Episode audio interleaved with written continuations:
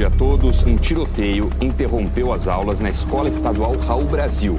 Essa escola fica em Suzano, cidade da Grande São Paulo uma emergência nesse instante na zona sul de São Paulo. É um ataque à faca que já fere dois professores e um estudante. E o autor desse ataque é um estudante de 14 anos, um adolescente. Falando da notícia que chocou o Brasil.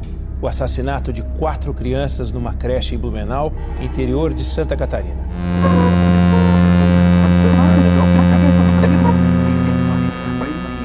Desde 2002, foram registrados 22 ataques em instituições de ensino no Brasil. 13 deles foram cometidos de 2021 para cá, ou seja, mais da metade ocorreram nos últimos dois anos. Uma explosão de violência dentro das escolas que se acelerou desde agosto do ano passado, período no qual aconteceu mais de um ataque por mês em todo o país. Uma explosão de violência dentro das escolas que se acelerou desde agosto do ano passado, período no qual aconteceu mais de um ataque por mês em todo o país. No imaginário comum, é difícil não associar o autor a um psicopata, de perfil cruel, frio e calculista. Afinal, quem em sã consciência seria capaz de interromper a vida de crianças e adolescentes? Mas esta trágica equação não é tão simples assim.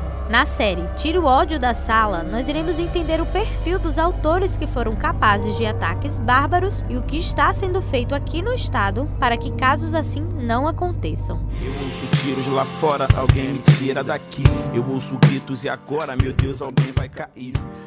A maior parte dos casos são semelhantes e os autores dos ataques possuem os mesmos perfis, como fala o psicólogo forense Felipe Gomes. Existe uma semelhança mesmo que pode ser identificado, apesar de cada caso ser um caso e as motivações e também o modo de agir, ele é muito específico e precisa ser estudado dessa maneira. Mas os estudos vêm cada vez mais revelando e explicando também algo que pode ajudar sobre o perfil, geralmente ligado a uma questão também de vulnerabilidade. Jovens ali com alguma vulnerabilidade que também também fazem com que eles sejam aliciados ou até também tenham ali atração a esse tipo de ideia para poder resolver ali conflitos pessoais muitas vezes e outras vezes até motivado também alguns deles pelo ódio. O discurso de ódio, máscaras, armas brancas e até mesmo roupas que mais parecem terem saído de jogos de videogame compõem o cenário violento dos ataques brutais. Algumas conjecturas também podem ser feitas, muitas delas, inclusive, ali até pelo uso das armas, algumas armas até incomuns, armas que não são de fogo, machado, faca, armas brancas. Algumas dessas armas, inclusive, revelam a até um grau de sadismo, de violência, porque são armas, além de provocar o resultado da morte, provocam também muita dor.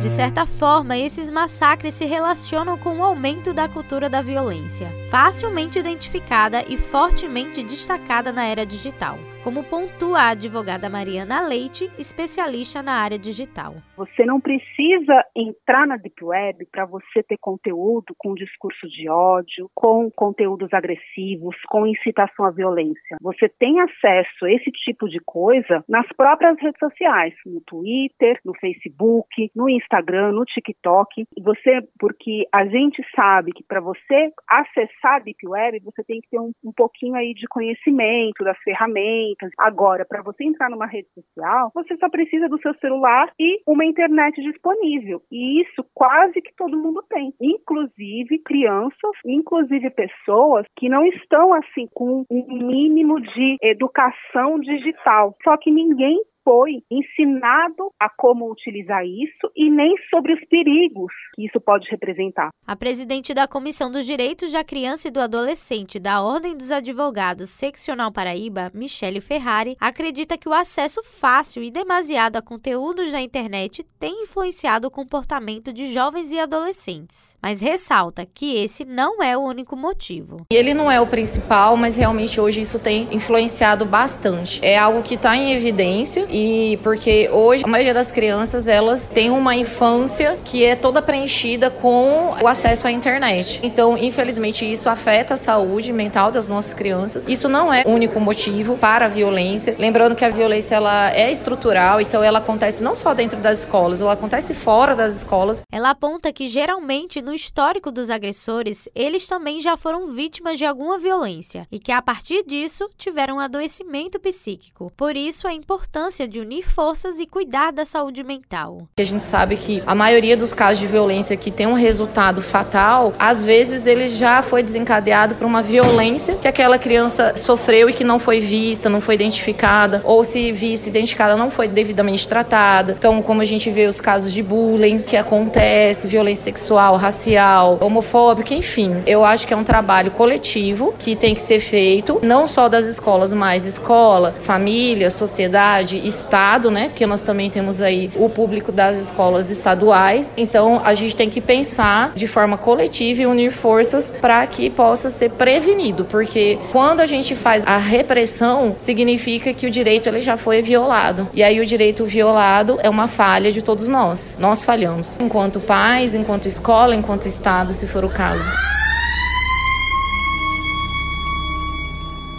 O ataque à creche de Blumenau, que deixou quatro crianças mortas, acendeu o alerta para a gravidade do problema que se evidenciou nos últimos meses. A psicóloga Aline Lobato afirma que o país precisa tomar conhecimento do perfil comportamental dos agressores, pois quando acontece um ataque, a tendência é que haja outros. Primeiro de tudo, conhecimento para poder entender os sinais. É uma coisa importante. O Brasil precisa avançar nesses estudos, nessa estatística com relação a a esses ataques e com relação ao perfil comportamental desses indivíduos, para não subestimar a capacidade de um problema seríssimo, inclusive porque se sabe que é um problema epidêmico. Ou seja, quando começa um ciclo desse, a tendência é de que vários outros ataques vão ocorrer, que é o que a gente está vendo agora aqui no Brasil. Devido aos últimos acontecimentos e à enxurrada de fake news, o medo tem assolado muitos pais. E a empreendedora Dayana Silva é um exemplo disso. Desde que eu fiquei sabendo dessas notícias, desses ataques, eu fiquei bastante receosa em levar meu filho para a escola. Mesmo que a escola tenha tomado medidas de segurança, eu fico com o coração na mão em deixar ele lá todos os dias.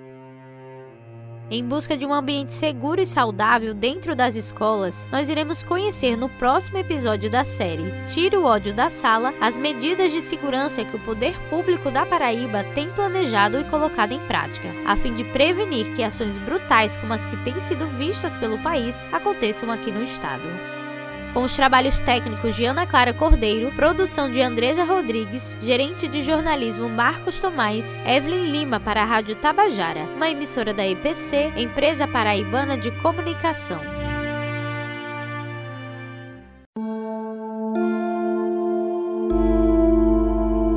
Desde que eu fiquei sabendo dessas notícias, desses ataques, eu fiquei bastante receosa em levar meu filho para a escola. Mesmo que a escola tenha tomado medidas de segurança, fico muito apreensiva em saber que é um ambiente muito frágil. A aflição da empreendedora Dayana Silva é um sentimento compartilhado por muitos outros pais desde que os últimos ataques nas escolas do país se evidenciaram. Um sentimento totalmente compreensível. No entanto, entrar em pânico não resolve a crise que nossa educação está passando.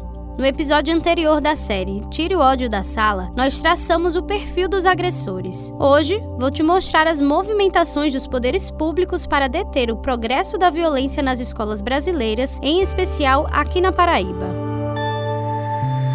Nas últimas semanas, uma onda de possíveis novos ataques tomou conta das redes sociais e causaram pânico na população. O secretário de Segurança da Paraíba, Jean Nunes, afirmou que as ameaças estão sendo monitoradas. A gente criou uma força-tarefa com Secretaria de Segurança, GAEC, do Ministério Público do Estado, Polícia Federal, interagindo com o Ministério da Justiça em Brasília, interagindo também com as inteligências, delegacias de combate a crime cibernético. Então, tudo com o objetivo da gente conseguir monitorar, se antecipar essas ações e identificar eventuais conteúdos ameaçadores postados em rede social. O governador da Paraíba, João Azevedo, ressaltou que publicações nas redes sociais podem ser identificadas e estão sendo acompanhadas. Às vezes as pessoas imaginam que por estar com o celular na mão, ela simplesmente pode dizer o que quiser, incentivar a violência e que ficará impune. É importante entender que cada aparelho, ele tem uma identificação própria. Então se você publica alguma coisa, a sua digital está junto com aquele equipamento e é possível identificar e saber de onde veio aquela informação. Por isso que tão rapidamente nós identificamos na Paraíba algumas pessoas que estavam fazendo uso desses instrumentos para divulgar fake news. O que nós queremos é criar essa estrutura. A Polícia Civil criou um site específico que é 197.pc.pb.gov.br, aonde qualquer pessoa pode encaminhar suas denúncias. Nós fizemos, através da Polícia Militar, um planejamento para que houvesse rondas nos três turnos nas escolas, nos estabelecimentos de ensino. Existe um programa chamado ProERD que coloca recursos para segurança e orientações no trânsito, combate ao bullying que é tão comum acontecer e que a gente tem que combater isso dentro das escolas.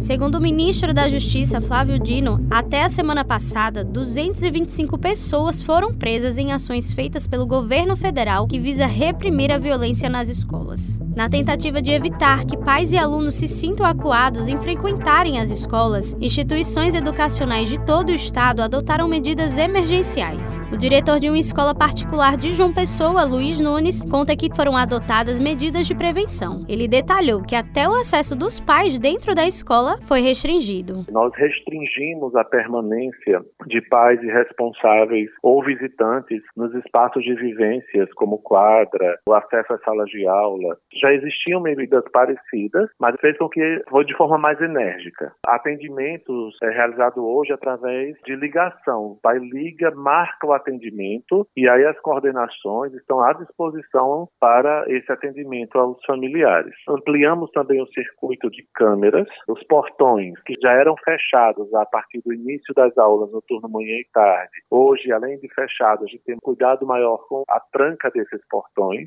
e as orientações básicas de manutenção ou manuseio de utensílios cortantes no espaço da escola já não era permitido, mas a gente tem sido mais vigilante com essa observação. O supervisor pedagógico da Escola Municipal Anísio Pereira Borges, em São José dos Ramos, no interior da Paraíba, Matheus Ferreira, explicou que também foram adotados alguns cuidados. A Secretaria de Educação tem feito uma parceria com a Polícia Militar do Estado da Paraíba e aí tem sido feito algumas rondas periódicas. A gente também tem se reunido com os pais para informar sobre essas medidas de segurança, falar sobre a importância da prevenção, que se inicie em casa, seja observando o material dos filhos. Outra medida também que a escola tem tomado são os portões. A gente tem autorização de mantê-los sempre fechados e a abertura desses portões elas são apenas para situação assim de uma necessidade. Se a gente já conhece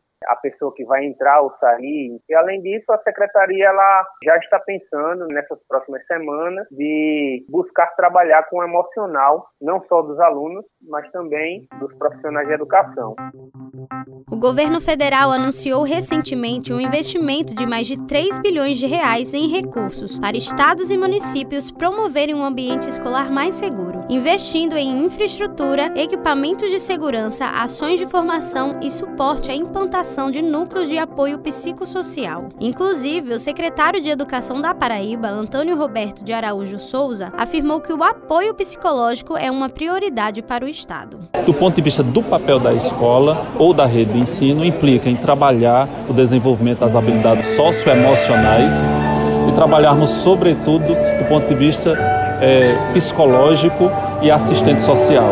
Então, as medidas que a Secretaria está tomando de forma mais imediata é um reforço com a contratação de psicólogos e assistentes sociais para as regionais dar esse suporte às nossas escolas. Medidas de segurança nas escolas são importantes sim, mas entender os sentimentos das crianças e ouvir o que elas têm a dizer é algo essencial. Segundo a psicóloga Rosane Vieira, ser honesto com os filhos é fundamental e estimulá-los ao convívio social também. Evitar a escola pode reforçar o medo. Gradualmente encorajar ajudá-los a retornar à rotina normal de escola, começando com pequenos passos, visitar a escola num momento que não esteja no horário da aula, encontrar-se com os amigos para outras atividades extracurriculares, reforçar a importância da educação e do convívio social na escola, para que a criança realmente entenda que essa é a sua rotina normal e que muitos desses boatos, eles são só boatos. E é importante também orientar os jovens em relação a essa questão do discurso de ódio. Orientá-los em relação a isso pode ajudá-los a desenvolver habilidades sociais mais saudáveis, como empatia, que é se colocar no lugar do outro,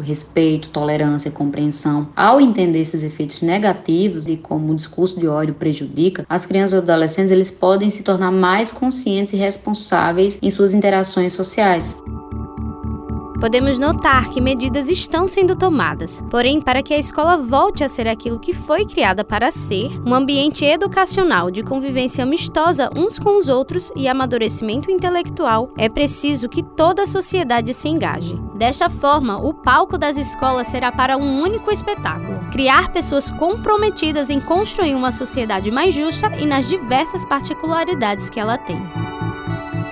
Com os trabalhos técnicos de Ana Clara Cordeiro, produção de Andresa Rodrigues, gerente de jornalismo Marcos Tomás, Evelyn Lima para a Rádio Tabajara, uma emissora da EPC, empresa paraibana de comunicação.